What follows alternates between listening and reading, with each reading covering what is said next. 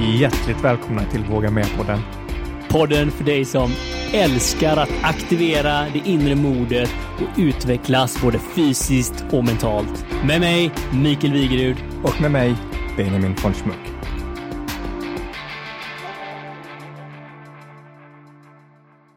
Idag så befinner vi oss här med en eh, oerhört inspirerande person som jag tror har testat det mesta man kan tänka sig.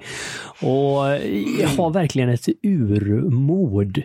Han har även haft eh, modet att eh, få ut sin vackra röst och eh, genom den också tror jag alla som har träffat honom sitt stora hjärta. Och satt samtalet om män på, på kartan på ett väldigt modernt sätt med sin podd Bara män. Så idag så vill vi få se så mycket som möjligt av den här inspirerande människan, Lasse Selman. tack, tack. jag tänkte så här, är det mig han pratar om? Vad ska han säga för namn? Jag tror jag rodnar lite. Ibland måste det komma lite så här utifrån. Ja. Man ska landa. Ja, men det är ju lite så. Det, det, är lite coolt att få höra den beskrivningen. Jag ska säga, inte med någon slags falsk ödmjukhet, jag kände att, att jag kan ha lite svårt för att se mig själv där. Men jag har ju, precis som du säger, jag har gjort mycket. Och podden har jag ju, det, det finns ju bevis för, så att jag kan ju inte, jag försöker inte mörka den.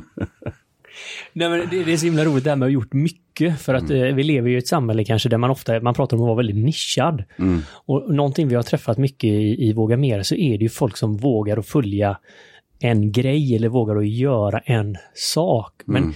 det kan ju bli lite så här snävt i det, att man tror att jag måste hitta min grej eller jag måste göra det. Och så bara på några, en kaffekopp här innan, innan vi satte på mikrofonerna mm. så har du typ sagt, äh, du har drivit café, mm. du har liksom jobbat på en skola och mm. jag vet inte hur mycket vi fick höra på Nej, vi behöver nog mer, mer än en podd för att prata om allt. Alla galna tunnor som jag hoppat i också.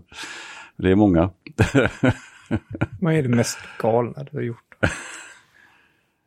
Ja, uh, pratar vi ur ett yrkesperspektiv eller? Du får välja. Ja, Okej, okay, du tänker så. Det, det, var, en, det var en period när jag gjorde väldigt många, jag jobbade med väldigt många olika saker. Alltså, delvis beroende på att jag hade en relativt kort karriär bakom mig som var som på, eh, jag blev tokig. Jag, jag, jag hade drivit café. Det var ganska roligt. Eh, men jobbigt och inte så lönsamt. Så att det året så insåg jag att jag funderade efter på var fick jag pengarna ifrån. Jag hade en snäll mamma som hjälpte mig en del men så jag behövde ju pengar liksom, jag måste ha något snabbt, jag behöver pengar. Så att, lite i nätverket, så här, vad finns det? Oh, ett taxibolag behövde någon som skulle sälja. Så tänkte jag, ja men jag kan sälja. Så in där och skulle jag börja jobba med det och insåg ganska snart att det här är ingen sund företagskultur. Alltså, jag, jag ska ut och representera dem, så nej, det gör jag inte. De måste ändra på det här. Så jag sa liksom, jag går inte ut och representerar det här bolaget om inte ni får ordning på liksom, kulturen, för det här är inte okej. Okay. Vad var det du pekade på för grejer då? Ja, mm, allt. Alltså det, det, det, är så svårt att säga. Det, det, var, det var en rutten, rutten ledning kan man säga. Man levde inte som man lärde. Man behandlade sin personal som skit. Eh, det var alla fel, i, alla fel i boken kan man säga. Det var ingen så här god känsla? Nej, inte någonstans. I, så två och en halv månad stod jag ut. Jag behövde ändå pengar så att jag till slut så orkar jag bara inte mer. Det går inte. Två och en halv månad, jag säger upp mig. Jag måste göra något annat. Jag tror inte jag var kvar hela min uppsägning heller. Jag gick in till killen som hade bolaget och sa att du är ledsen, alltså, du respekterar inte mitt sätt att vara, jag respekterar inte ditt sätt att vara, så bättre vi skiter i det här. Du får halva min uppsägningslön. Så, så går jag. Jag fixar inte det.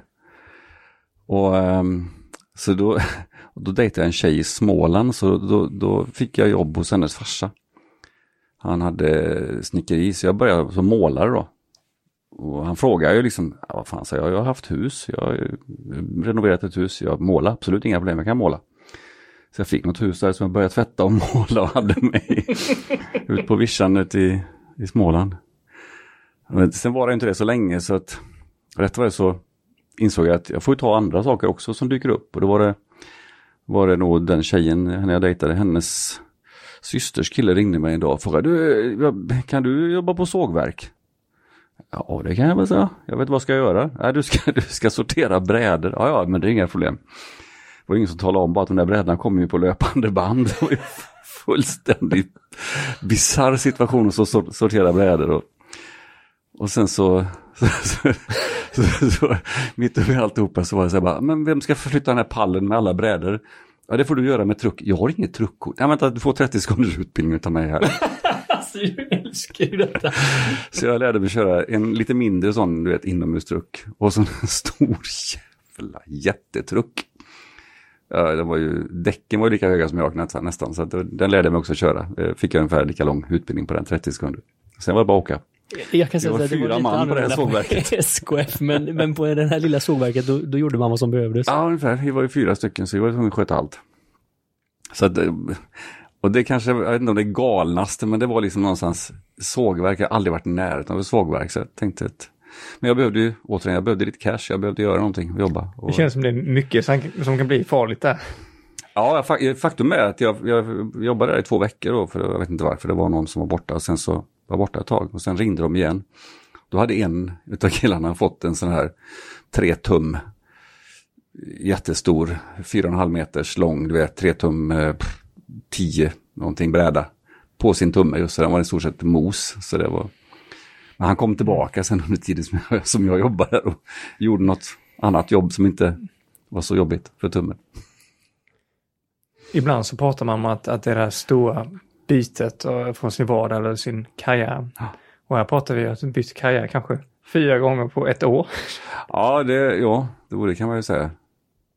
Men det har aldrig funnits, det har aldrig funnits någon rädsla för att pröva saker och ting, utan jag har nog mer gått i, i någon slags flöde. Att, att om det öppnar sig en dörr så varför inte gå in där och se om det funkar. Var kommer det ifrån? Det är lite grann essensen av vad den här podden handlar om, det med att våga med, att våga att ta steget in i den här mm. dörren. Mm. För många så kommer det en dörr, men det är inte alla som tar sig igenom den. Jag, jag vet egentligen inte, jag är väldigt nyfiken. Jag är inte så säker på att det är nyfiken som har drivit mig i alla lägen, precis som jag sa. Ibland så har det varit så här att jag liksom behöver en form av eh, försörjning då, pengar liksom för att klara mig. Men det finns en nyfikenhet och sen så, så tror jag också att eh, i vissa andra situationer så, så är det som att jag vet inte, det är som att kroppen bara säger antingen ifrån, du ska inte göra det här mer, gör, gör något annat. Liksom. Det känns som att går du, går du, du går sönder om du fortsätter här nu. Man känner det inombords. Ja. Men då har du, har du en väldigt stark värdegrund av vad du tycker liksom är den är, nog, den, den är nog lite för stark i vissa lägen, tror jag. Kanske, det låter konstigt, men det känns ibland som att den är lite för stark för mitt eget bästa ibland.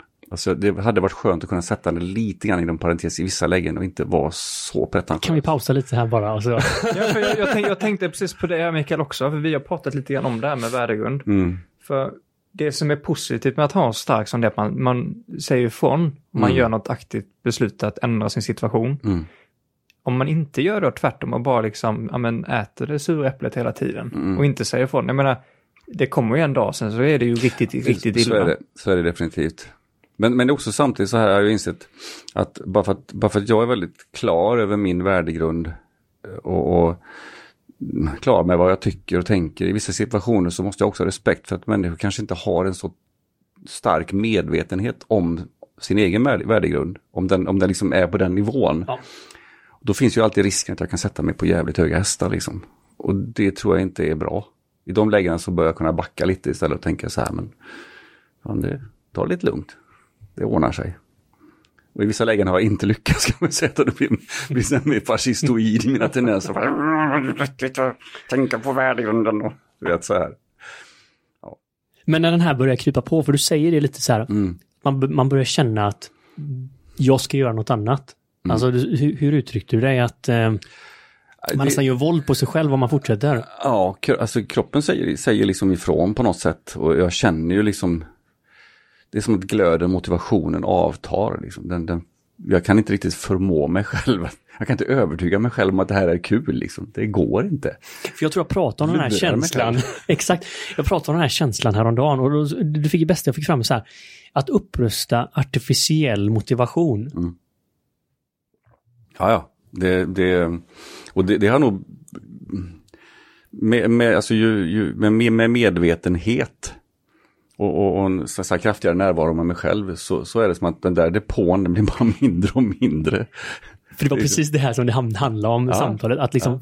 förr då, eller något annat, så kunde man se den här var en stor tank. Jajamän. Det gick att köra på den jävligt länge. Jättebra. Men kan ni förklara? Jag hänger inte med riktigt. Det på viljekraft eller vad vi... Nej, men alltså, det, jag, jag, jag vill inte säga eh, lura mer, övertyga mig själv om att jag kan köra här. Liksom. Det, det, det, det här funkar, jag kan liksom, du vet, intala mig själv att det här är okej. Och, och när jag var yngre så, så fanns det mer av den kraften att att uppbringa. Men varefter jag blivit äldre och mer medveten om hur, liksom, hur, hur jag reagerar när jag kan säga, lusten eller motivationen försvinner. Så den där depån är väldigt mycket mindre. Den är väldigt mycket, alltså det är inte så mycket kvar i tanken om man säger så.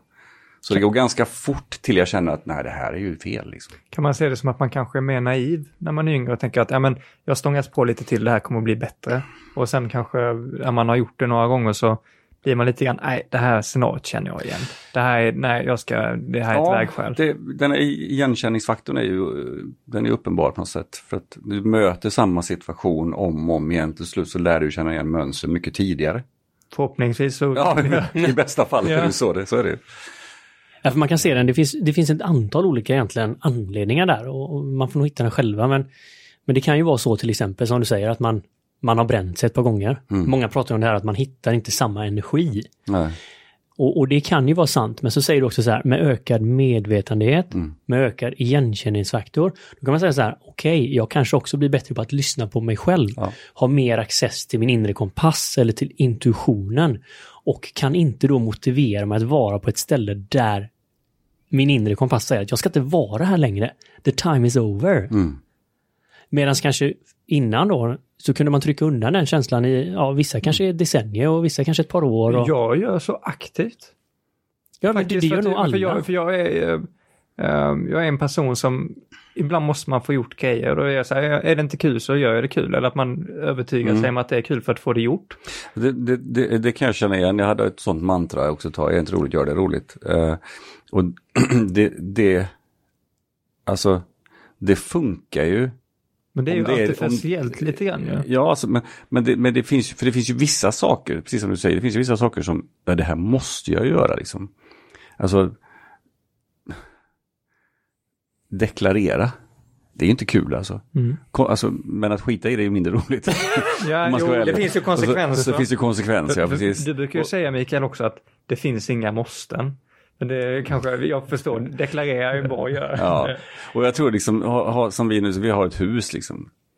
Och det är klart det finns saker och ting som inte är så jäkla kul. Fixa Och- och- fasaden. och- vad sa du? Fixa fasaden och... Ja, det hade ju varit förbannat roligt. Alldeles jobbigt om man säger så, för vi har, massor, vi har mexsystem, vi vill ha panel, så det här är jobbigt att riva ner skiten. Nej, men det, det är liksom, och där kan man göra det kul. Jag, liksom, älskar att klippa gräs, bara för att jag får gå en stund och lyssna på musik exempelvis.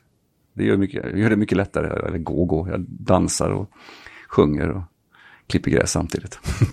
Men det är ett fint sätt som ni sätter fokus på här, för det är lätt att blanda ihop de här sakerna tror jag. Att egentligen att vi säger att, att det inte finns utrymme för att tvinga sig att göra någonting längre eller rösta den här artificiella motivationen. Så kan man lätt kanske hämna, ja men allt ska bara vara kul. Mm. Det är ju, inte, det är ju egentligen inte det man är Nej. ute efter.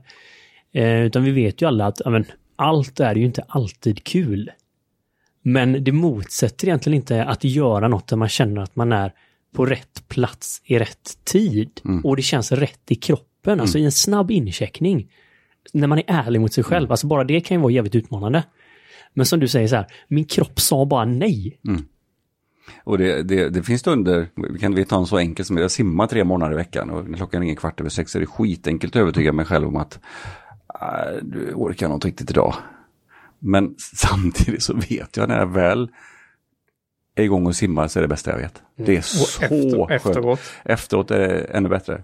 Och hela den dagen blir ju helt fantastisk. Men den här lilla stunden vid kvart över sex när klockan ringer, då liksom letar jag ibland efter Åh, det är så varmt under Det täcket. är varmt under täcket, är det kallt uppe? Är jag inte lite, lite snuvig? Men Mi- Mikael, du har väl aldrig haft problem med den här snosknappen? Alltså, det känns lite jobbigt att du tar upp det nu, för jag tror att jag har hamnat i ett destruktivt mönster igen. Vi hade ett av de första avsnitten så beskrev Mikael att han hade, en, hade liksom bestämt sig aldrig mer använda snosknappen. Mm. Och vad hände dagen efter? Men och det, är, det är så lätt för det, jag menar, jag snosar varje dag. Jag tror att det är nog en av de liksom, Sämsta uppfinningarna i världshistorien. Ja. ja, det är nog faktiskt det. För det, det, du var inne på här Mikael också, jag tycker det är väldigt kraftigt att om man går och övertygar sig själv och liksom stoppar väldigt mycket energi till att få saker och ting gjort, om man mm. övertalar sig själv att, man, att det är kul, man kan ju säga att det kanske ibland ljuger man lite för sig själv, mm. men det funkar för stunden. Men jag, man vet eller jag vet att när jag kommer hem ibland och man har gjort det, eller kanske varit lite tuffa grejer, man är helt dränerad när man kommer hem. Mm. Det bästa man kan göra kanske det är laga någon mat som är lite lättare och kolla någon serie och sen så är det upp igen dagen efter. Mm. Har man haft de här andra dagarna som är tvärtom, man kanske är med individer som höjer en, de ger en energi. Eh, och man kan ju få gjort kanske tio gånger mer värde. Man kommer hem och man har så mycket mm. energi och det bara styr i hela kroppen. Att man vill ju alltid, eller jag vill alltid ha så mycket av den här andra dagen, den här positiva energin, där man får istället för att man måste konstruera så mycket som möjligt. Energibalansen tror jag att, att liksom åtminstone vara, att vara någorlunda medveten om att, att eh, hur saker och ting som jag gör påverkar min energi. Och det är ju tragiskt att liksom, som jag kände, att det är tragiskt att, att allt under allt för lång tid dräneras i ett sammanhang och sen komma till ett sammanhang som förtjänar något annat. Alltså inte bara jag själv utan kanske människor i min omgivning som förtjänar någonting annat utav, utav mig och, och inse att ja, men jag kan, då får jag väl göra något annat då för jag vill inte heller vara den här urlakade personen som kommer efter en arbetsdag och känner att jag går bara och sätter mig någonstans och eh, fullt sjå med att andas ungefär. ja, bara, bara, man får sätta sig och andas någonstans. Ja, Alltså, eller stänga in, stänga in mig i en tv-serie eller en film eller whatever. Liksom. Sen finns det, alltså, sen oavsett kan det finnas tillfällen, men, men om det blir, om det blir liksom livsmönstret så då måste någonting vara fel. Men hur kan det ha blivit så jävla rigitt detta? För, för, du har gjort lite olika saker och testat och sånt. Så. Ja. Men vad fasen gör att vi fastnar i detta och går så här år ut och år in? Och acceptera. Ja. Mm. Jag, jag, vet faktiskt inte. Och för, för, att inte liksom någonstans måla upp mig själv som att, eh, att jag är permanent den här som lämnar så, så fort jag känner att någonting är fel. Så ibland tar det ju tid. Ibland tar det ett tag och ibland är det inte alltid så att jag heller gör det, gör ett medvetet val. Jag menar, vi, när vi pratade om häromdagen så sa jag det att jag, företag som jag jobbade på har gått konkurs. Och, och, eh, nu mår jag jättebra. inte av den anledningen, men jag kände att jag hade behov av ja. att gå därifrån, men jag, jag hade liksom inte förmågan riktigt. Nej, men, I det, för det den ju... stunden så fick jag lite hjälp av universum tror jag du sa och det tycker jag var skönt. men det var så fint att dela det för att du sa ju att Alltså det var jävligt hemskt det du sa. Jag har blivit av med mitt jobb, företaget har gått i konkurs. Men så sa du också, men jag ska vara helt ärlig så behövde jag ju sluta där för ganska ja. länge sedan. Ja. Och trots att du är modig och har gjort det här många gånger mm. så kan man ändå gå på övertid mm. i den här processen. Absolut. Det, det, det, det kan finnas många olika eh, omständigheter runt omkring varför det blir så. Jag menar, eh, flera gånger tidigare har jag egentligen i stort sett bara haft mig själv att tänka på. Eh, när jag startade kaféet som var ganska olönsamt, då hade jag i och för sig halvstora barn som hade behovet av att jag kunde försörja, eh, försörja dem. hur, hur det gick till vet jag inte. det är ett stort mysterium. Ja, det är, om man tänker efter så är det faktiskt ett mysterium. Det, det, ja. Men, men, ehm, men, men liksom eh, som ännu yngre, det var, väldigt, det var väldigt sällan som jag behövde liksom tänka på så många andra än mig själv då, när jag var ung. Jag kunde kasta mig ut i saker och ting utan att det löser väl sig. Flytta till så, Kina är väl ingen... Precis. Biggis, ja. Nej. Så det, det, det, är klart, eh, den, den biten. Men, men å andra sidan, jag, jag pratar jag med min med min, min fru så, så, säger, hon ju, säger hon ju så här, och det säger jag till henne också, att skulle det vara så att det är så tufft och så jobbigt, så löser vi det. Mm. Liksom, vi har sagt det bägge två att alltså, vi är inte beroende av vårt hus och bor där vi gör. Vi får väl sälja det om det skulle vara så illa, så flyttar vi in en etta någonstans. Och det, vi har varandra, vi behöver inte ha allt det andra. Det behövs inte. Uh, och Det känns också väldigt skönt. Ja men så jävla man har fint den, liksom, att säga det. Man har den tryggheten med varandra så. Och kan du lika Vilken väl... frihet kan man ju kalla det också. Att liksom, för ibland så gör man de här um, begränsningarna för en själv. Att man kanske stångas på. på mm. I, det kan vara i ett förhållande, det kan vara på ett arbete just för att man, ja men tänk om jag inte kan uh, ha den nya bilen eller mm. oj shit jag måste börja cykla till jobb. Och att man, att lite mer sätter tvång på sig själv att Ja. genomhärda vardagen bara för att Ja, man men ska hur? ha de här lyxgrejerna egentligen som inte är... Ja. Ja, men som du säger, det kan vara mycket saker, men något som man bygger en identitet kring. Det kan vara en relation, en bil, ett jobb. Mm.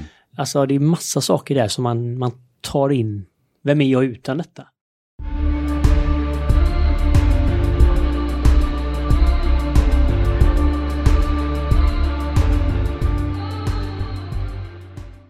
Men nu ska jag rannsaka mig själv. Jag, jag, har, jag har egentligen aldrig investerat så mycket i saker och ting jag har gjort så att jag identifierar mig med det.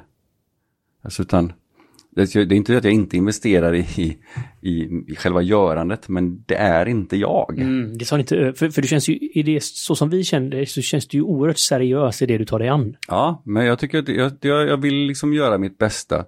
Men jag tycker inte på något sätt att jag behöver inte sätta mig på, på, liksom, på den, den platsen att jag identifierar mig att ja, men jag är och så vad jag nu jobbar som då. Eller den situation jag har. Utan, det kanske kommer till att jag har bytt jobb ganska många gånger. Så jag, Men det är en frihet låter det som. Jag är fullständigt schizofren i så fall. Men jag skulle identifiera mig med alla jobb jag har haft. Men det är väldigt fint om man hör någon person som skulle beskriva en. Och istället för att bes bli beskriven utifrån vad man jobbar med, att man blir beskriven utifrån sin person. Mm. Men tänk om alla kunde gjort så istället. Ja, Ja, ja, det var så, det, när du säger det, så det var, det var en ny, ny kontakt som skrev till mig på LinkedIn. Så jag är ju nyfiken så jag skrev liksom, ah vad kul, Eh, vem är du? Och så skrev hon tillbaka, oh nu fick jag prestationsångest här och jag tänkte va, vadå? så så, ja men liksom, så skrev hon tillbaka, ja men vem är du? Då tänkte jag så här, ja, vad bra, det var en bra fråga att få den tillbaks då istället bara för att få svar. Så då, då skrev jag, och jag tog faktiskt med mig det här, då skrev jag så här, Eh, jag är en nyfiken sökare som älskar det oförutsägbara. Och då tänkte jag så här, ja men det stämmer ganska bra. Faktiskt, jag, jag tycker om det oförutsägbara. Jag tycker det är roligt att inte alltid veta saker och ting. Att ibland gå in i det där och inte ha en aning om var den leder någonstans. Sen kan jag inte säga att det är alltid så, men, men det, det är ändå viss.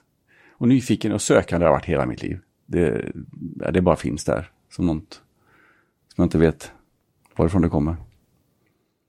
det är kanske något du har byggt upp tidigare.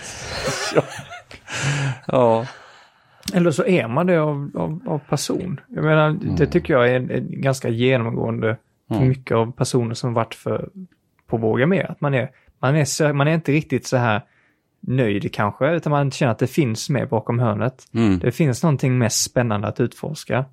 Och eh, själv tycker jag det är så spännande när vi får in gott besök till podden och man säger okej, vad är den här personen intresserad av? Vad, vad kan man lära sig här? Istället för att anta att ja, men nu har jag gjort hela livet och jag är nöjd. Mm. Och eh, det finns ingenting mer. Tänk vad tråkigt det hade varit. Jag har, jag har ju liksom hela livet tror jag har haft, eh, ja, det, ibland har jag haft, haft en liten, liten ångestfylld relation till den här, vad ska jag bli när jag blir stor eller ska jag bli stor? uh, numera känner jag bara så här, lustfylld känsla att jag har ingen aning vad jag ska bli när jag blir stor och det känns rätt roligt. Alltså om man nu ska värdesätta. Ja, men jag, tycker, för, för jag tänkte precis fråga dig, hur, hur ska man tänka om man känner lite av det här eller om man har en igenkänningsfaktor? Och nu, nu, vad, vad tänker du på då? alltså kring hela det här dilemmat, ångesten lite kanske. Jag Ja. gör inte det som jag känner att jag ska göra. Vad ska jag bli när jag blir stor? Alltså de här frågorna som trycker på, det är dags för förändringar, vågar inte. Alltså det blir ju lätt jävligt eh, kämpigt. Ja, Och så säger du motsatsen nu, att ja men det är ju ovissheten som är lite...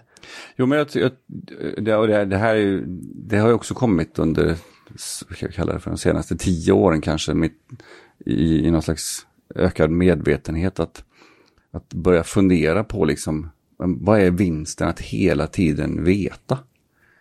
På något sätt så är det, jag har konstaterat, riktig förändring sker bortom det jag vet.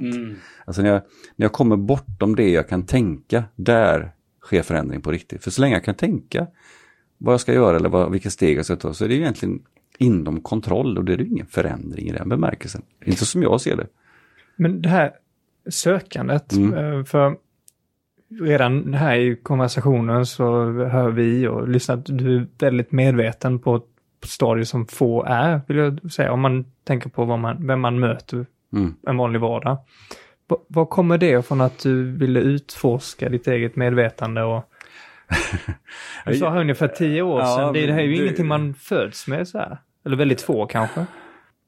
det ska jag lägga till något år. För 14 år sedan så, så var jag på en nätverksträff, ett möte. Och jag hade precis läst, eh, jag jobbade då eh, som eh, projektledare på en reklambyrå. Jag hade precis läst en blogg med en kille, han, jag tror han titulerade sig Planner tror jag. Planner och det hade, det, det hade kopplat till eh, någon form av beteendevetenskap. Jag tyckte det var så fantastiskt det jag läste. Så ställde jag mig upp på det här mötet och så frågade jag liksom, det någon som hade bra, bra tips på, jag ville plugga beteendevetenskap och fick ett tips. Åkte iväg och, och eh, tog, gjorde en utbildningsvecka eh, och var helt såld på hela grejen. Och det var inte det att jag, det var inte det att jag började lära mig om någon, om någon annans beteende, utan det var att jag började lära mig mitt eget. Jag började liksom gräva där jag stod på insidan av mig själv, började förstå att jag har drivkraft, jag har, har liksom värderingar, sanningar som, som, som jag helt plötsligt börjar bli medveten om och som jag inser att fan, är de bra för mig? Hjälper de mig eller är de i vägen liksom? Helt bara, jag blev helt... Alltså jag var som att vara nyfrälst och förmodligen skitjobbig för resten av min omgivning för jag blev ju så här superanalyserande på allting du vet. Och sen till slut så insåg jag någonstans att allting följer tillbaka på mig. Så att, äh, ja, det, var, det, var, det, var, det var livsavgörande på många sätt. Och skitjobbigt. Men jag vill inte göra om, eller jag vill inte ta bort den delen utan snarare tvärtom. Men det har varit fruktansvärt jobbigt. Men var det... inse de här sakerna. Om... Lyckades du typ rädda på något sätt din vy av livet, eller hur? För det var ju, känns som Inte att det... Inte till att börja med. Nej, men, att, att det var, det var, men vad är det som händer? Bara så någonting som blir överväldigande här. Va? Om man inte känner som... riktigt, vad snackar han om nu? Alltså, jag kommer ihåg de här eh, sköna orden vi fick med oss första utbildningsveckan. De sa, sa det som att, ja, ta nu med er det här att tänk långsamt. Alla människor som ni har träffats, de har inte varit här. Och vi bara, nej, nej, jag kom till, jag kom till tåget, va? upp med telefonen.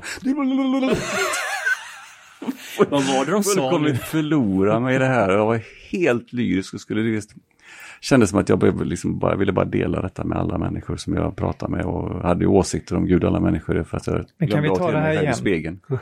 Tänk långsamt. Mm. Vad menas med det? Alltså, ungefär tänk flera gånger innan du börjar prata om vad du har varit med om. För andra människor har inte upplevt samma sak. Mm. Alltså det är din upplevelse, det är du som har varit med om det här. Andra människor har ingen relation till det här som du har varit med om nu. Och jag misslyckades ju kapitalt med just det här lilla rådet. Det gick ju inte liksom nu. Det bubblar ju bara ur mig. Sen tog det faktiskt några år tills jag kom till insikt att, att liksom, det är inte viktigt egentligen. Det, var, det, var, det blev inte viktigt att försöka liksom att gå ut och frälsa andra i, i vad som är bra, som jag tyckte var bra. Utan det viktigaste var ju liksom att använda det här nu och, och, och se det i, spe, i spegelperspektiv istället. Eh, och liksom lev det då. Det du tycker känns rätt. Lev de värderingar som du tycker känns rätt. Och vad är de drivkrafterna som känns rätt? Om andra människor tycker att det verkar vara coolt det du gör så får väl de antingen eh, fråga dig eller kopiera det eller vad som helst. Men du behöver inte gå ut och vältra dig själv med en våt filt över, över hela alla din som står framför dig. Nej, för det, det, var ju det, det var ju det jag började liksom. Va? det var ju inte så framgångsrikt om man tänker ut förändringsperspektiv. Utan det var ju varit mer framgångsrikt ur ett förändringsperspektiv att bara vara den personen. Det är så himla intressant det här och om man ska säga av alla ledarskapsdiskussioner och allt mm. som för sig just nu så, så, så, hela din resa så kommer du fram till att att vara det. Som det handlar jag... ju inte om någon annan, det handlar bara om mig. Det är liksom, och det, det, var också en sån där grej som kom upp någonstans under resans gång, där jag liksom kom till insikten att fan det här handlar bara om att jag behöver vara en förebild. Oh. Inte om att någon annan måste liksom köpa allt eller förstå allt. De behöver inte ens gilla den förebilden som jag är. Men det är inte mitt, det är inte mitt val att, om någon ska gilla mig som förebild eller inte. Mitt du släpper är, dem fria i det? Liksom. Ja, mitt val är att vara som jag tycker mm. är rätt liksom, som förebild. Då.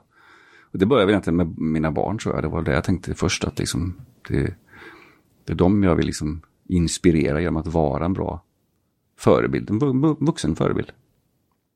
Så typ medvetet approacha din roll som pappa till dina barn? Ja, bland annat. Nu är de ju stora eh, och nu får jag väl...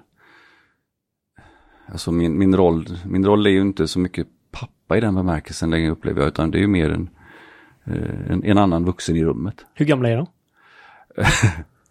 de fyller 24 och 27. Vad tänker jag på? Men de har flyttat hemifrån? Ja. ja. Men jag menar, du hade många år innan dess. Så du ja, ja, ja, det, det fanns absolut. En uh, annan vuxen i rummet. Ja. Det, det är ett väldigt intressant sätt att beskriva sin föräldraroll. Ja, men det, och det, det har varit svårt. Alltså det har varit, varit skitknepigt liksom. För till att börja med, liksom, min första tanke, min första tanke var när slutar jag vara förälder när jag blir när andra vuxna? Liksom, och, och, och, ja, och vem är jag då liksom, som den andra vuxna? För vi har ju fortfarande en, en, en familjerelation. Liksom. Nej, det var knepigt. Och kan vara knepigt fortfarande faktiskt ibland. Varför gör du det knepigt? Jag vet inte. Faktiskt. Ja, det, det, det um...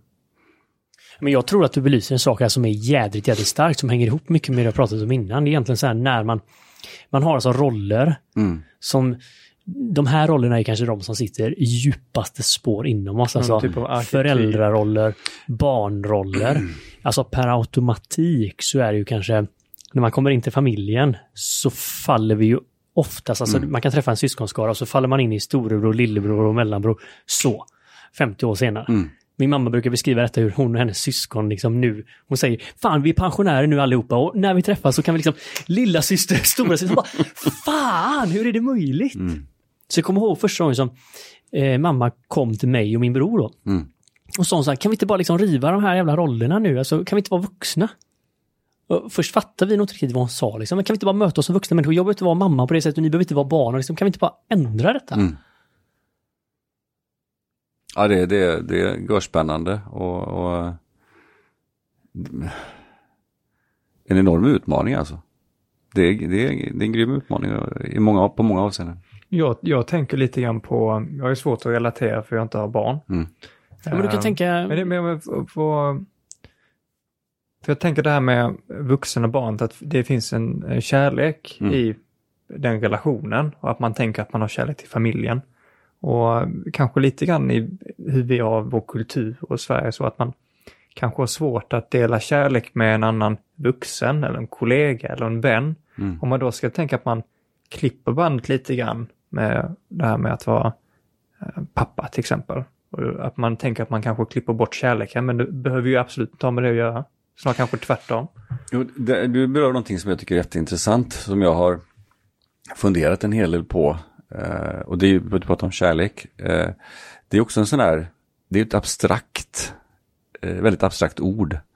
Men som är behäftat med så mycket eh, förväntningar och Eh, vad, vad liksom, hur, hur skall du vara i kärlek i relation till dina barn, din partner och så vidare. Och det, det är lite svårt att, att säga exakt, för vissa saker som skulle kunna vara väldigt kärleksfulla kanske någon annan skulle säga, men så kan du väl inte göra.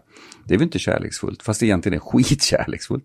Igår spelade jag in en podd där vi pratade om kärleksfulla, kärleksfulla örfilar. Alltså metaforiskt. Jag menar, även om jag vill ha en klapp på kinden, ibland behöver jag en, en örfil. Och det kan vara mer kärleksfullt med en örfil i de lägena. Och det här är ju- metaforiskt så... Ja, det här är det är ju en jättefin metafor, för det är ju någonting som verkligen... Men det är något som skakar om en lite då, eller Ja. säger nej när man egentligen vill ha ja eller... Exakt. Det finns stunder jag bara önskat att min fru kunde kommit och kramat mig, men istället har hon sparkat mig i arslet. Det jag, och det efteråt tycker jag var helt underbart. Det var precis det jag behövde. Men inte det jag ville ha i den stunden då. Men, men och det, det tror jag också är en sån här svår grej att tänka som förälder. Det var en svår grej för mig i alla fall som förälder att tänka att att liksom det är lite så här hårda gränser ibland. Jag har varit kass på det som förälder. Jag har varit den här curlingföräldern som aldrig säger nej, jag på att säga. Det har jag väl säkert gjort, men, men, men jag har ju varit dålig på att dra gränser. Jag tror att det, det är kärleksfullt det också. På samma sätt som en ledare. En ledare måste också dra gränser. Och säga nej, vi kan inte göra så här. Alltså det så får man liksom inte investera för mycket av sig själv i att åh nu fick jag nej. Utan istället tänka liksom att ja men, nej, men det var nog bra.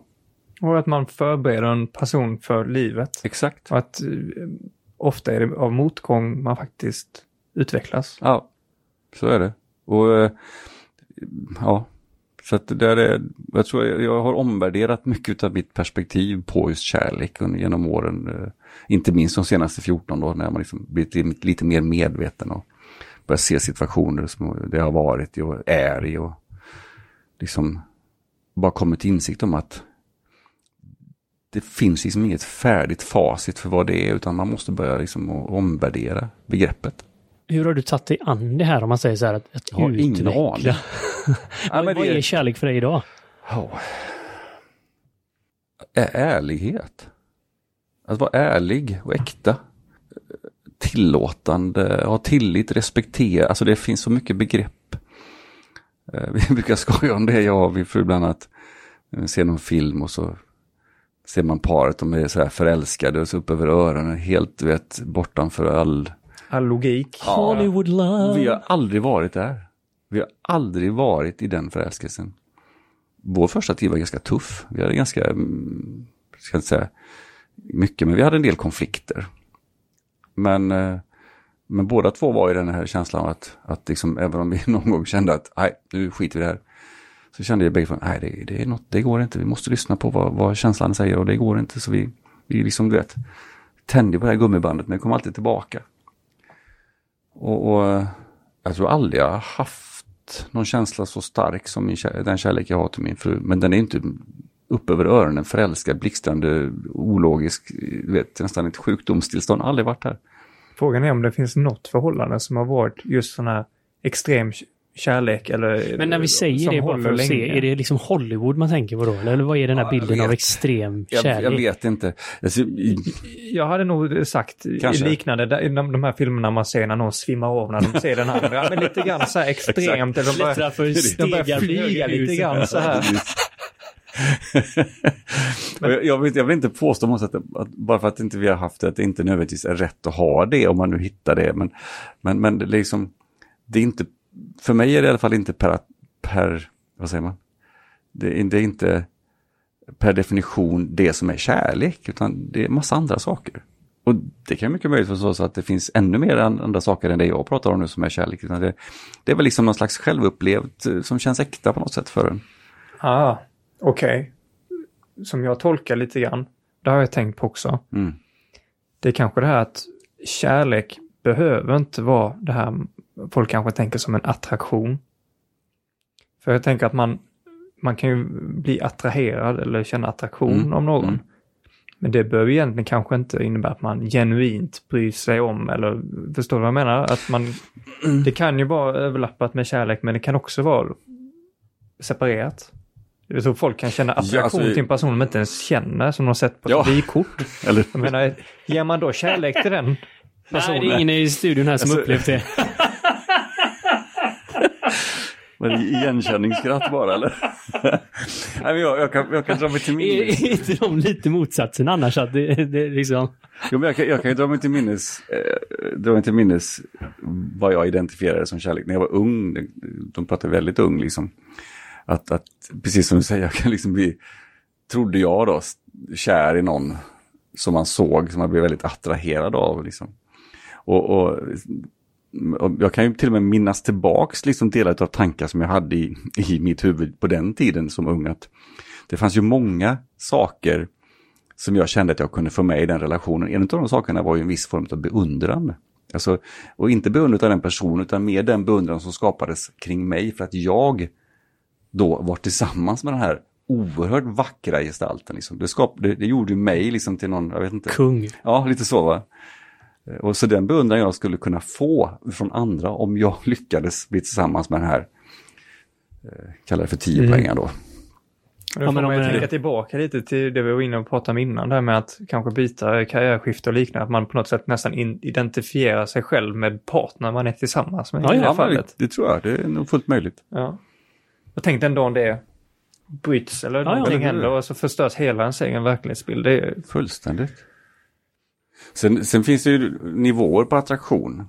Eh, alltså både, du har yttre och inre attraktion. Eh, jag, och jag tror jag, visst, du behöver väl både och på något sätt, men, men, men, men den här riktiga, eh, vad ska jag kalla det för, den här känslan av att man är kärleksfullt förankrad, känner jag ju nu, den, den sitter ju på djupet inne i den personen som jag alltså i min fru nu då som jag, som är med. Alltså det, hon, är så, hon är så vacker så jag blir ju, alltså det, ja, det går inte att beskriva riktigt.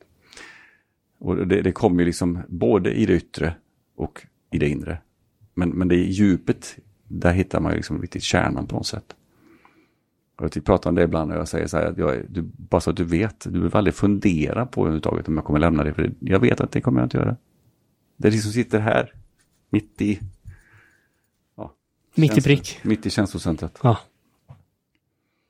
Och det, det går inte att förklara vad det är. Det är omöjligt. Men det är väl lite härligt också att, att det egentligen är ett mysterie. Ja. Som eh, man märker bara här hur, hur svårt det kan vara runt ett bord att ens med ord försöka ja, ja, utforska Orden är enormt ämnet. begränsande många gånger. Och det var som du sa innan, eh, innan när vi stekte korv här och vi sa inte så mycket och så här, ibland så behövs inte ord. Och nu pratar vi om kärlek som kanske är, ja men, det absolut svåraste ordet att på något sätt försöka definiera eller förklara. Mm. Jag har svårt att se något annat ord som är svåra. Ja, och det, det är ju någonstans tror jag för att det, det, finns inte heller ett, ett facit för vad som är kärlek. Jag kan beskriva vad som är kärlek för mig så gott jag nu kan. Även om jag ibland kan tycka liksom, som det, när du frågar nu så tänkte jag, ja det lät ju väldigt nästan andefattigt det jag sa. Men... Jo men det var en liten taskig fråga men... men Nej var... inte alls, jag tycker att det är en relevant fråga att ställa liksom. Och, och när, man, när jag reflekterar på den så insåg jag någonstans att ja, ja men det stämmer ju men det är ju mer.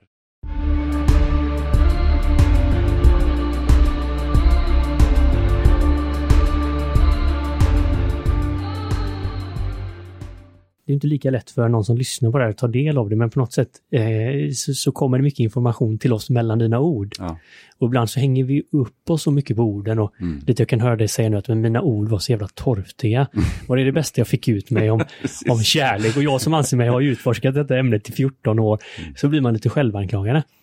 Men jag vill nog påstå att det kommer väldigt mycket annan information från dig i detta ögonblicket. Mm. Som är oerhört autentiskt och starkt mm. för vad kärlek är. Bara nästan när du pekade till mitt i prick mm.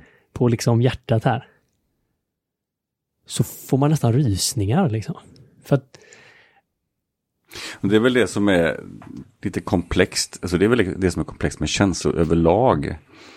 Uh, dels, orden har en begränsad förmåga att förmedla exakt vad du känner. Eh, men men i, in, i, i en sån här i en intensiv närvaro i, sam, i, i, eller, eh, ja, intensiv närvaro i ett samtal. Och, och, och, man börjar liksom känna efter själv, inte bara lyssna på orden. Då händer ju någonting och det finns ju någonting där. Eh, och det pratade vi också om igår när vi spelade in på för mitt, mitt under vår, den inspelning vi gjorde igår så, så kände jag bara liksom hur jag blev helt stilla. Jag bara kände liksom det, det hände någonting i vårt samtal. Mm. Vi pratade om det och det enda jag kunde konstatera var att vi hamnade i en sån närvaro i samtalet. Så att det, det liksom hamnade, medvetandenivån klev upp en nivå. Så att det var inte bara, jag var inte bara närvarande i vad jag sa, utan jag var också närvarande i vad, vad min kollega upplevde när jag sa det jag sa. Och det var helt galet. Men det låter nästan utomkroppsligt. Ja, men lite på gränsen faktiskt. Och det tänkte jag bara, shit, vilken, vad få sådana här samtal man har. Ja. När man är så närvarande med en annan person så att du nästan liksom kan känna det som den personen upplever utifrån vad jag levererar i form av ord och även känslor som kommer från mig. Det är fascinerande alltså. Jag tycker det är väldigt fint. Jag tycker det är jättefint. Och jag tänker tillbaka lite grann där med att det känns som det gick upp någonting för dig när du började utforska det här för 14 år sedan. Och samtidigt så blir jag lite, jag lite ledsen på något sätt att det här är någonting man typ måste leta efter själv. Och jag menar, Mika till exempel, hela din fantastiska resa och när du bestämde dig. Varför kan man inte få in det här med strukturellt i samhället? Att vi, det är inte, varför tar man inte in sånt här? Och sådana här typer av frågor eller på något sätt förbereda mm. nästa generation och personer och individer. Varför ska folk på något sätt gå tills man är 30, 40, mm. ibland kanske hela ja, livet. Kanske hela livet. Mm. Exakt, och innan man kanske får sin, coach eller vad man Ja, kallar det. visst. Nej, men, och, och den är så himla intressant i frågeställningen. Och vi har ett system som inte alls rustar en för livet kanske. Men någonstans så bubblar det också att vi sitter här tre män och har det här samtalet. Det är väl på något sätt också en, en, ett uppror till att, Ja. att det är dags till förändring. Och jag tänker, du, du har ju varit väldigt eh, inne på det här med manliga samtal, alltså med podden Bara män. Och, eh, Vad grundar det sig? Har det någonting med det här Benjamin säger, att, att den ens har kommit till? Oh, um, det finns flera orsaker faktiskt till att podden kom till. Uh, jag har alltid, tyckt- alltid tyckt om att prata. det, uh, det är någonting som den har nog följt med mig genom alla år på olika sätt. Um, sen har jag alltid, alltid känt mig nyfiken på det här, jag ska kalla det för ofiltrerade uh, samtalet. Alltså, vi kliver inte in liksom i någon slags, där vi har några roller i form av att eh, jag är någon yrkesperson eller någonting. utan Det, det är ett samtal bara rent öppet om någonting som vi delar då. Och i detta fallet så handlar det om att vi, jag vill ju prata med män som, som män just för att vi delar ju perspektivet manlighet då. Och då tänkte jag liksom, ja men det är intressant. Sen så är det faktiskt så här, jag tror att det var en annan poddare som inspirerade mig till att börja podda. Jag tänkte liksom, fan det här är coolt, det här är roligt, alltså det här vill jag göra, jag vill sitta och prata med människor. Och, och plötsligt bara så dök det här perspektivet upp, manlighet. Och det, det delvis bottnar lite grann i min halvförvirrade, eh, mitt halvförvirrade perspektiv på min egen manlighet som ung då. Alltså, hur ska jag vara som ung man? Eh, som jag säger att jag är en sökare så har jag även sökt som ung. Och liksom hamnat ibland i någon slags ja, lite halvarketypisk eh, eh, vad ska jag säga, karaktär. Alltså försökt att vara man på ett visst sätt men inte bottnat i det riktigt. Det har känts fel liksom. Eh, jag har alltid varit förankrad i musiken. I musiken har jag alltid, har alltid bara varit. Det har aldrig varit frågan om jag ska vara på ett visst sätt. Det har bara varit. Så det har väl liksom varit någon slags, på tal om energibalanser då, det har bara balanserat upp mig som person. Att, att, att vara i musik. Eh, och hålla på med musik. Men jag har haft svårt i övrigt liksom. Eh, Det var också en grej som jag kände, ja, men, kul att prata om det, liksom, hur, vilket förhållande har man till sin manlighet? Och vad är manlighet? Ja. Alltså det är ju också så här sjukt egentligen. Idag kan jag säga det finns ju ingenting egentligen som är manligt i den bemärkelsen eh, ur ett beteendeperspektiv. Det är, vad, man, vad man lägger i det själv. Vad man gör det till. Jag tänkte lite grann bara så jag förstår och häng- hänger med och våra lyssnar. Ehm, Bara män kan ju låta som att det här är vi som grupp och eh, alla andra kan dra åt pipan. Men det, jag får känslan av att det inte är det. Skulle Nej, dubbel, lite... Det var ju dubbelbottnat. Betydelsen var ju att jag skulle bara ha bara män som, som gäst. Som gäster då. Och att jag, att jag ville att män skulle vara bara. Så bara som de kan vara. Och vågade ville vara. Så, att, Så det var dubbelt Ja. bara. absolut. Så att, I form av naken då. Det var det som var tanken. Och, och jag, jag, jag hade liksom, målet var väl lite sådär att ja, testa mig fram liksom. Hur, hur, och jag, jag ville of, jag, jag gick ofta själv eh, främst i ledet med min nakenhet. För att se liksom, vart följer du med någonstans? Vågar vi gå häråt eller kände jag liksom att ah, här, här gick vi tillbaka lite, det, det blev för mycket ungefär. Va? Jag, hur, jag, hur kan det vara att, att leda vägen där om man säger så? Vad, vad kan det vara ett, ett exempel som du skulle kunna leda mig och Benjamin med? Ja, jag har ingen konkret exempel, men jag kan bara komma ihåg känslan att jag, jag, jag var väldigt öppen med saker och ting. Jag, jag, och det är jag fortfarande. Jag är inte rädd för att prata om saker och ting jag har gjort. Eh, bra, dåliga, om man vill värdera dem. Men kan det vara prata om sorg eller om Absolut, det kan vara sorg, det kan vara eh, alltså, galna saker man har gjort, eh, orationella, dumma saker som man har gjort, vad som helst. Liksom. Och, och, och känna liksom att det, det var slags, eh, för att se liksom, vad händer när jag tar upp den tråden, vad händer i samtalet med energin liksom. Och vissa då märkte jag att här var det ju, här, här men då blev det flöda energin, medan andra kände att här den dörren, det vill vi inte gå vidare. Det var inte dags att öppna den. Nej, utan det blev mer så här, Den var så låst. bara- Kätting, hänglås. Där låg den nyckeln. Och- och det, det, ja, det var lite tanken med liksom att, att se eh, vad som händer. Eh, genom att vara öppen och sårbar då. För det här var ju ett öppet sårbart samtal om manlighet. Liksom. Men då måste jag fråga nu efter att du har fått utforska det här Mm. med alla samtal. Vad har du kommit fram till? Vad har jag kommit fram till? Ja. Har du liksom, har du samma syn på maskulinitet och manlighet som när du började som du har idag? Alltså den största förändringen tror jag för min egen del, och det kanske bottnar i lite grann att just nu, just nu är det paus i det poddandet, det är att, att jag känner som att min egen trygghet i relation till det som är min manlighet, vad man nu ska använda det begreppet, den bara, den seglar bara iväg. Jag känner mig enormt trygg med, med den jag är liksom. Och det var väl för att jag också vågade testa att vara så öppen och sårbar i det här sammanhanget. Och det gick ändå publik liksom. Jag tänkte på det någon gång jag satt och pratade, shit, tänkte jag så här, fan shit, det här kommer folk kunna lyssna på när jag säger nu. Så långt hade jag inte ens tänkt först liksom. Men jag insåg att nej men, jag klipper inte det här. Det, det är vad det är. Och det får man ta. Eh, om man tycker att det är utmanande eller någonting som, som man skulle kunna välja att värdera eller döma, döma mig på. Bryr mig inte. Det är, det är liksom, det är en del av mig. Så att i, i övrigt så har jag blivit väldigt positivt överraskad utav den då de många fantastiska, sköna samtal jag haft med många män. Alltså det, och det är många som har varit öppna, som har vågat liksom att vara sårbara och prata om saker och ting. Eh, Också med vetskapen att fan, det här kommer, det kommer vem som helst kunna lyssna på det här. Ligger ute på geten, liksom. det är bara att gå ut och lyssna. Så det, det, det har gett mig hopp på något sätt. att eh, Lite som du sa för en stund sedan, vi är tre män som sitter och pratar om de här sakerna. Det känns som att ja, men, vi vill göra en förändring liksom. På något sätt stå för någonting annat än kanske det som historiskt har varit eh, en mansroll, om man vill kalla det för det. Mm, för jag hörde lite grann här det här med ge hopp. Mm. Och då, för mig så låter det som att det grundar sig i att det finns någonting som man vill förändra. Ja.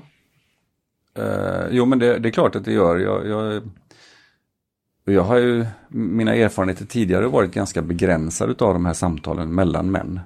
Eh, och då tänkte jag, om jag liksom skapar den arenan så, så, eh, ja, så får man ju se vad som händer. Och det jag upplevde var ju att det, det blev inte så begränsat. De här, det, var liksom, det var ganska öppen arena. Mm, Några undantag med vissa ämnen som man kände liksom att nej men okej, där flödar inte energin så mycket, då går vi lite safe. Och jag, jag respekterar alla, vad alla, liksom, hur långt alla vill gå. Det är inte, det är inte min sak att avgöra vad man ska dela med sig av. Liksom. Det får ju var och en bestämma själv. Ja, det är ju lite allting i sin tid, det är ju så. Ja. Man måste ju vara redo, men... Men det är intressant det du säger här, att göra en arena, alltså där man egentligen kan vara mer autentisk och avslappnad och öppen Ja. och sårbar. Och jag hör det här oerhört mycket faktiskt från män, att, att eh, väldigt svårt att få till den med andra män. Alltså de som har behovet, många gånger kommer till mig och säger, "En- enda jag har kunnat prata med innan, det är mina tjejkompisar eller Mm. kvinnor. Mm. Liksom aldrig kunnat prata riktigt med andra män. Svårt att säga vad det beror på, men, men, men jag tror att det är väl, det är väl egentligen som vi pratade om tidigare någonstans att man får ju ta kanske då den här rollen att vara, okej, jag har inte gjort det, men nu börjar jag. Ja. Och så får vi se hur de reagerar. Ja, men lite som du sa, så här, essensen av ledarskap eller vilken roll vi än tar, att våga ta första steget. Mm. Att vara förebilden då. Om vi nu vill skapa en förändring, men fan då kan inte jag gnälla på någon annan eller ett system eller skolan eller politikerna. Back to the basic, ta första jävla steget. Gör det. Jag vill väva in någonting här som vi har touchat på några olika gånger. Det är det här vad man identifierar sig själv som. Mm. Till exempel har man en viss karriär, en partner eller ehm, en fin BMW. Men på något sätt att man, och på något sätt så har man ju också en, en självbild Mm. som man identi- identifierar sig som. Och ehm, jag kan väl känna att det ska finnas en viss typ av styrka hos en man. Om man då öppnar upp sig och gör sig sårbar, då kanske man på sätt sa- tänker att man saboterar Ja, det är klart du gör det ju direkt då. För mig finns ju inget starkare än att vara sårbar. Alltså, jösses. Det är att släppa alla sargkanter som finns. Och liksom bara vara helt naken. Det, det, för mig är det jättemycket styrka. Eh, Kanske lite motsägelsefullt om man tänker efter, men, men, men för mig är det, för mig ja, är Man kanske kan se det på olika sätt. Mm. Men någon kanske ser det som att äh, sova, ska man stå och gråta och hänga läpp i, i hörnet hela tiden och allting ska vara dystert. Jag tror inte att det är den känslan Nej. vi är inne på här. Nej. Eh, nej, alltså, nu är vi inne på ett annat ord, och då tar sårbarhet då, som är också abstrakt. Ehm, så det, det, det, är ju svårt att säga vad sårbarhet är och, och, och gränsen för vad sårbarheten går för, för, för är säkert olika för olika människor. Eh, för en del kan det vara behovet av att bara släppa taget och, och gråta om det behövs. Och det är definitivt inget fel på det. Men jag tycker inte att det per definition är ett mått på sårbarhet bara för att du kan gråta för att du är man. Eh, Det beror ju på. Alltså, jag har inte svårt för att gråta. Alltså med andra ord finns det ingen utmaning i det för mig. Så där är ju inte gränsen för min sårbarhet. Men för någon annan kanske det är det. Ja. För att det är tufft, jag, liksom, jag, jag klarar inte av att släppa kontrollen och liksom gå in i den uh, lille skuttkänslan. Du vet, bara, här. Jag gör det ofta helt utan, helt utan någon förklarlig anledning. Jag kan sätta mig i bilen på morgonen och bara känna att jag, jag har mycket sorg i min kropp. Och helt plötsligt bara sitter jag där och så kommer det bara. Och jag tänker så här, och så ser det medan jag sitter på motorvägen och kör. Och så jag jätte, jättespännande ut. Kör vindrutetorkarna på insidan. Bara, mi, mi, mi, mi, jag bara tänker så jag måste ju ha koll på vägen också. Glasögonen börjar imma. Och, ja, så att eh, nej, det, det, det, det är spännande. Men, men, just att utforska så att säga, sina egna gränser och, eh, och, och våga liksom våga töja på den gränsen, vilken den nu är. Det Jag vill säga, att tycker- sårbar. tycker det är himla fint, Mikael, att du får oss att skratta när vi pratar om sorg. Ja, men jag, Men det är också så här, vi, vi, vi, vi, lite, vi har ju lite ängsligt förhållningssätt till sorg. Som jag inte kan se i vissa andra kulturer. Ja, jag, jag, jag tänker liksom där att man har någon typ grundad, eh, att man associerar sorg med svaghet. Mm. Och eh, att, att de är på något sätt starkt rotade eller eh, förknippade med stå inte där och gråt och liksom, äh, det blir bättre och så en klapp på, eller så här liksom. Eh, och att det är egentligen, ja, ja, men det har väl det, alla behöver- hört. det behöver eh, inte ha med annat att göra överhuvudtaget. Jag menar, Det, det är en känsla. ja, Och, och idag kan jag säga så här, okej, var i den känslan och var färdigt i den. Liksom. Det är också ganska viktigt. Liksom. Inte, inte liksom, tryck inte undan den. Utan känner du så känn den och var i den och var färdig. Och I vissa fall är det okej att agera på den, i andra fall kanske vi inte ska göra det. Alltså det vi, vi har ju känslor, de ska ju inte äga oss heller. Liksom. Det är inte meningen. Men jag tror att, eh, att vi behöver liksom, vi behöver bli mer medvetna och närvarande med känslor. vad, vad tänker du här Mikael, just på den här biten med när man agerar ut känslor, när man liksom inte gör det? Det är ju ett recept för disaster. Vilket av dem? Att inte göra något åt dem och inte agera, att inte gö- göra något åt dem. Alltså, känslorna har ju den effekten att de är snabbare än Usain Bolt. De kommer alltid ikapp dig. Så det är bara hur långt du vill dra gummibandet. Mm. Och de flesta av oss kanske drar gummibandet majoriteten av våra liv. Men plötsligt så händer någonting som som får oss att eh, vända upp och ner på allting och börja approacha det på ett annat sätt. Och då ofta har man lik i garderoben som man måste ta i. Mm. Och det är precis som har sagts här nu att det krävs det största modet som existerar. Så därför håller majoriteten av oss borta från det. Mm. Och det kan man göra på tusen miljoner olika sätt. Hålla sig sysselsatt eller Ja, det är lätt. börja med beroenden eller scrolla på telefonen eller aktivitet som fan eller jobba mycket eller ha mycket sex eller... Ja men det finns en miljard grejer till detta och eh, men den dagen man öppnar lite, lite på den där garderoben och tittar då eh, då jäklar, då har det potential för eh, utveckling Mm. och för att bli fri från dem. För det är som du säger, har man suttit med dem tillräckligt länge, mött den här, det kan vara vilken känsla som helst, sorg eller ilska eller besvikelse eller så. Till slut så tappar den ju greppet. Till slut så får man det här lilla mikrogapet från den som gör att jag har så mycket medvetande så när den kommer så hinner jag se den. Jag får lite helikopterperspektiv på mig själv. Och då äger den inte dig längre. Exakt, då är du ute i din känsla. Precis som du inte är i din tanke. Det är där du har nyckeln, för det är det jag känner du har delat många gånger och fått mig att tänka till också Mikael. Där känslor kommer och går hela tiden, precis som tankar, men att man kan jag på något sätt försöka bli medveten om att nu har jag en viss känsla. Ja, men du säger så här, i det här ögonblicket så känner jag ilska. Mm. Idioten. Det är en jävla skillnad från insidan. att jag är arg. Mm. Alltså i min kropp så bara flödade ilska. Den jävla kropp, idioten körde om mig på insidan. Mm. Och jag har rätt här att skälla och gapa och kasta grejer i bilen och hänga på tutan för att jag är arg. Men så kanske Lasse hade kommit och sagt, du har ju själv valt att vara förbannad i det här ögonblicket. Han körde ju bara om. Mm. Du har ingen, an, ingen aning varför han körde om för det första. Han kanske hade en gravid kvinna som höll på att föda eller hans mamma Precis. kanske hade ramlat och hållit på och dött. Mm. Eller så vaknade han och hade en jävligt dålig dag. Eller, du har ingen aning. Men du har rätt att vara förbannad nu tycker du.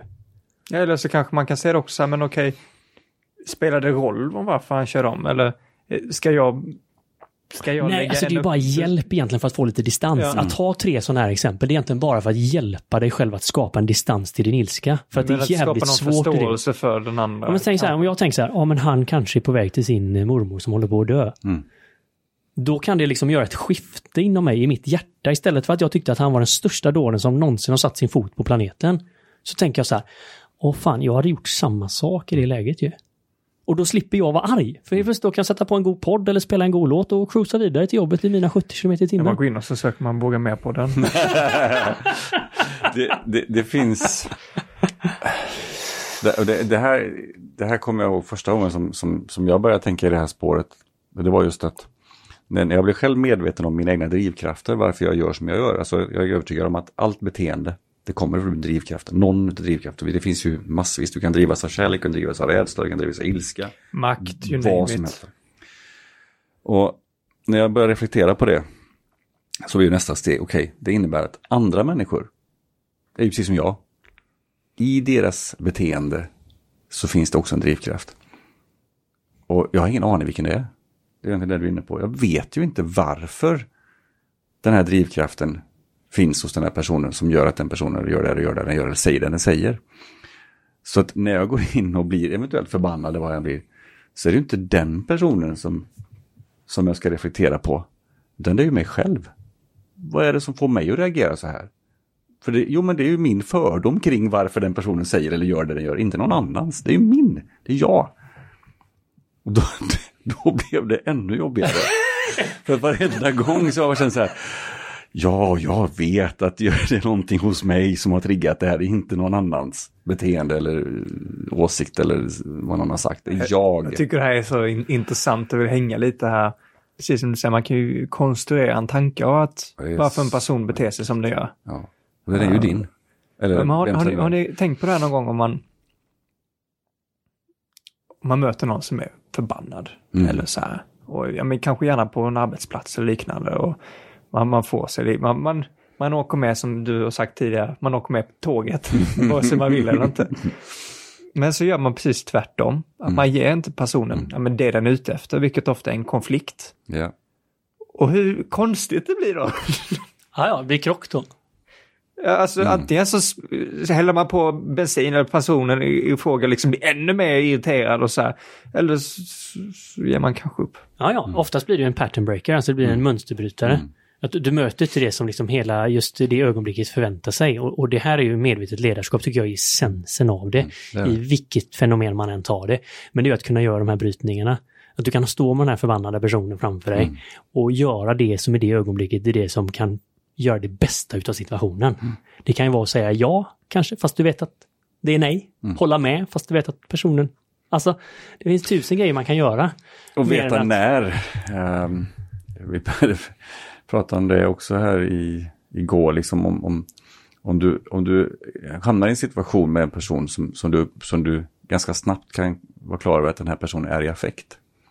I affekt? I affekt, ja. Så de agerar, agerar ut på sin känsla, om till ilska då. I det läget, så om du, om du tar i rollen som vara den förnuftiga eller logiska eller, eller rationella personen. Det funkar kanske inte alltid så bra. Alltså genom att försöka vara förklarande. För just i det läget så når du inte fram. Nej, det är tunnel. Så. Ja, precis. Eh, Eller sugrör kanske. Så att, även om, även som man säger så här, jag kanske, man kanske inte heller ska gå in i samma energi utan du ska backa med en annan energi. Den logiska förklaringen, den, den, den är, det, är inte, det, är inte, det är inte rätt arena för det.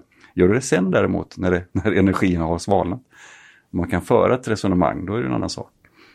Det är väldigt fint detta, för det är ett så tydligt exempel. Jag hade en som beskrev just från sin, sin fru, eller han pratade mm. lite bredare, så här, varför vi, det var ett samtal om liksom män från Mars och mm. kvinnor från Venus. Och liksom varför vi, vi har så svårt, vi olika planeter. Och om man då var från ytterligheterna på de här planeterna, mm. om man var på insidan av planeterna, då, då kunde man få förståelse för mm. varandra. Men om man var på utkanten av planeterna, då var det bara så här, mm. vi kommer inte att förstå varandra. Nej. Och då var det ett exempel som var precis detta att kvinnan då, eller Venussidan, eh, är i en känsla och, och uttrycker den här och liksom mannen då i detta fallet från ytterkanten är så jädra snabb på att hitta lösningar. Mm, mm. Och fixar det ena problemet, fixar det andra, möter med logik. Ingenting handlar om det. Det funkar inte. Och liksom, de bara hamnar ännu längre ifrån varandra. Men hallå, tycker båda, vad fan, jag förklarar här och, och, och han bara, jag ger jättebra lösningar. Och så sa så här, men tänk om man bara skulle där sträcka fram handen och säga, berätta för mig. Jag bara sitter här och lyssnar nu. Mm. Jag har ett exempel från igår. det, det, det, och det beskriver det du är inne på här. Min, min sambo var på väg till jobb och sen pausades hennes musik på telefonen. Hon tänkte inte mer på det. Och så gick hon och så hade hon sina airpods då i, i öronen. Så kom hon fram till, till dörren och så öppnade hon och så ska han ta av sig um, kapuschongen och så märker hon att hon tappat ena airpoden. Hon har liksom inte känt det. Och igår hade vi ju hur mycket snö som helst som kom och det följer hela dagen. Så tänk där vad är det för färg på airpods? Han är ju vit airpods och så, så här fluff, fluffig, fluffig snö. Och så ringer hon mig och hon har fått de här airpods av mig och så ringer hon helt förtvivlad och liksom berättar den är borta och är helt förstört och köpa ny och lite det.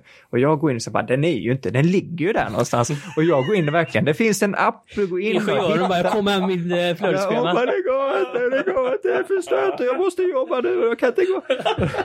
och, och jag tvärtom bara nej, nu är det så här, jag googlat det här, här är länken så här, gå in på Spåra på mobilen och hon bara, ja men det funkar inte, satt igång den tidigare. Så, ja men du, vet du vad? Vet du vad? Om du kan spela musik via din, din airpod så kanske du kan gå och lyssna efter den. Så det var ju precis det här som du beskriver Mikael. Vi, vi pratade om det sen på, på kvällen och jag kan säga att jag var fortfarande likadan. Varför löste vi det inte bara en lite två, tre? jo, men det är väldigt lätt att fastna i det här. Alltså, det, det, är oerhört svårt att bryta detta då, för det, är liksom, det går per automatik ja. i, i, båda sidor. Så här fick jag ju mig en tankeställa mm. för jag kan men... tänka nästa gång.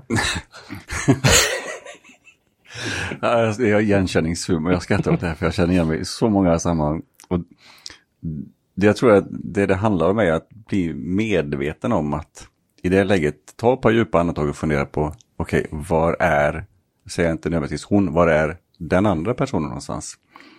Är det i affekt så ska jag inte gå in i rationell logik liksom, för då når jag inte fram det dit. Ja, men jag tycker det är så fint och det är en sån fin grej att skicka med till alla nu som ja, lyssnar. Kan, du, kan du inte säga det igen som en liten summering på samtalet och som en, vad ska man säga, någonting att ha i fickan kanske, som att, att, att ladda upp när man kommer i Benjamins AirPod-story. ja, men jag, jag vet inte hur jag ska förklara, men alltså det, det handlar ju om, det handlar tror jag om att i, i ett första läge inte göra det, det du tänker instinktivt, utan ta par djupa andetag, bara vara närvarande i och känna efter var är den personen du pratar någonstans. Köpa med lite tid. Ja, köp, alltså det finns en sån fantastisk, ska vi se, var det Kai Pollak som tror jag berättade eh, historia. Jag kommer inte ihåg exakt i detalj, så nu kan hända att den blir lite, lite fabricerad, men, men essensen är densamma i alla fall. Det var en person som som då gick på en gata och en bil körde förbi väldigt, väldigt nära och personen blev rädd självklart och förbannad och slänger ut en fot i någon på någon skärm på den här bilen var på bilen tvärstannad. En stor person kliver ut med ilsken som ett bi och, och säger ungefär Vad i helvete gör det? Är du dum i huvudet? Alltså vet riktigt, riktigt arg. Och den här personen som då hade slängt ut foten fann ju sig först och insåg att det var inte så smart, det var dumt. Så, så svarade bara Ja, det är fullständigt dum i huvudet är jag. Och vet, hela situationen bara dog. Beroende på att han inte då gick in i affekt också. Utan bara backade mötte alltså inte med samma energi. Jag vill knyta ihop till någonting du öppnade upp med här. Jaha. Och det var att tänka långsamt. Ja, exakt. Jo, det, och det är jag inte så bra på alla, alla gånger, men, men det, det finns stunder när, jag, när, det, när det, även en blind höna hittar ett korn. Det finns stunder då vi skjuter fyrverkerier och firar. så att ur ett så att säga, förnuftigt perspektiv med en tydlig metod kan vi prata om det. Sen är det bara att öva på det också. Ja, stort eh, tack eh, Lasse att eh, Tack själv. du tog det hela vägen från Borås till Göteborg. Just det. Om man vill höra mer om dig, Mm. var hittar vi dig någonstans? Ja, podden Bara Män finns fortfarande. Eh, det finns ett antal avsnitt ute med olika gäster, bland annat ett avsnitt med Mikael. Som är faktiskt ett av de bättre, och det inte, handlar inte om smicker, det är ett av de bättre avsnitten. Och du frågar mig, jag, jag har normalt sett Eh, inte perspektivet på att avsnitten måste tillföra någonting till mig. För jag tror på samtalet, jag tror att i samtalet finns det någonting för de som lyssnar att hämta. Och jag har ingen aning vad det ska vara. Men ibland kunde jag inte låta bli att känna att det här samtalet gav mig lite mer. Och vårt samtal var ett sånt. Eh, det finns, som det så vackert heter, där poddar finns. Bland annat Spotify och Acast och Anchor och ja, olika plattformar. Um, sen håller jag på att starta upp en ny podd. Vi eh, har haft en del tekniska eh, tekniskt strul, men förhoppningsvis i slutet på den här veckan. Ja, det är imorgon. imorgon. eh, vilket blir fredag 19. Annars kan du ta jouren och ringa Benjamin. Ja, just det. Ja, det, det tekniska strulet ligger inte i, inom ramen för, för vad jag kan eh, hantera, utan det är min distributör som det, det strular lite med. Men det är en podd i alla fall som jag gör tillsammans med en kille som heter Atle Johansen. Eh, föreläsare och eh, kan också titulera sig som författare numera. Eh, podden heter Gnistor från lägerelden. Eh, bygger egentligen på en bok som han har skrivit som, med samma namn. Men det, metaforen är att det, det, varje gnista är liksom ett samtalsämne. Och lägerelden är den metaforiska samlingsplatsen för ett samtal. Där man delar med sig av olika saker och vi vill dela med oss av det som vi har fått med oss genom livet. Eh, så att, eh, vi ser sjukt mycket fram emot den här. ja, Vilken den- inspiration. Jag kände Ja. det bara. att Tänk, att- tänk att ta det hela vägen ut och faktiskt spela in med en aktiv äh, lägereld. Ja, men när det passar sig så kanske vi kan få göra det tillsammans, eh, Ja. de här två poddarna. Vi tar en lägereld Ja, och så när vi kan vad bjuda in kul. människor så bjuder vi in till lägerelden och eh, fångar gnistor. Absolut. Det är, så det, det, det hela idén är liksom att Alltså delvis att, att, att vi gör oss, för jag menar det vi har här är ju en lägereld liksom. Vi sitter ju här nu och, och fångar gnistor, om man vill kalla det för det. Och jag tror att, att vi har egentligen många sådana, många fler än vad vi kanske är medvetna om i, i relation med, med sin partner, med kompisar, på jobbet, ett fikabordet kan ju vara en lägereld liksom när man samlas en stund och tjatar lite om någonting. Att man tar tillvara på de stunderna och faktiskt ser värdet av dem.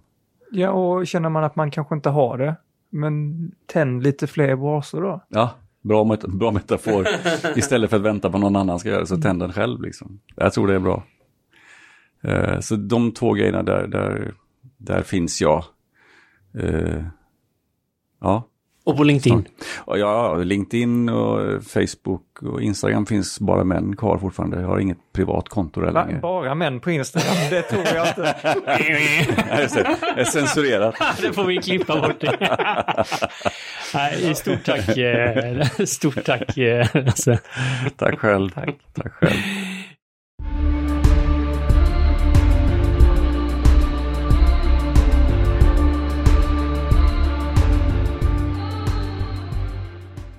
Du har precis lyssnat på Våga Mer-podden.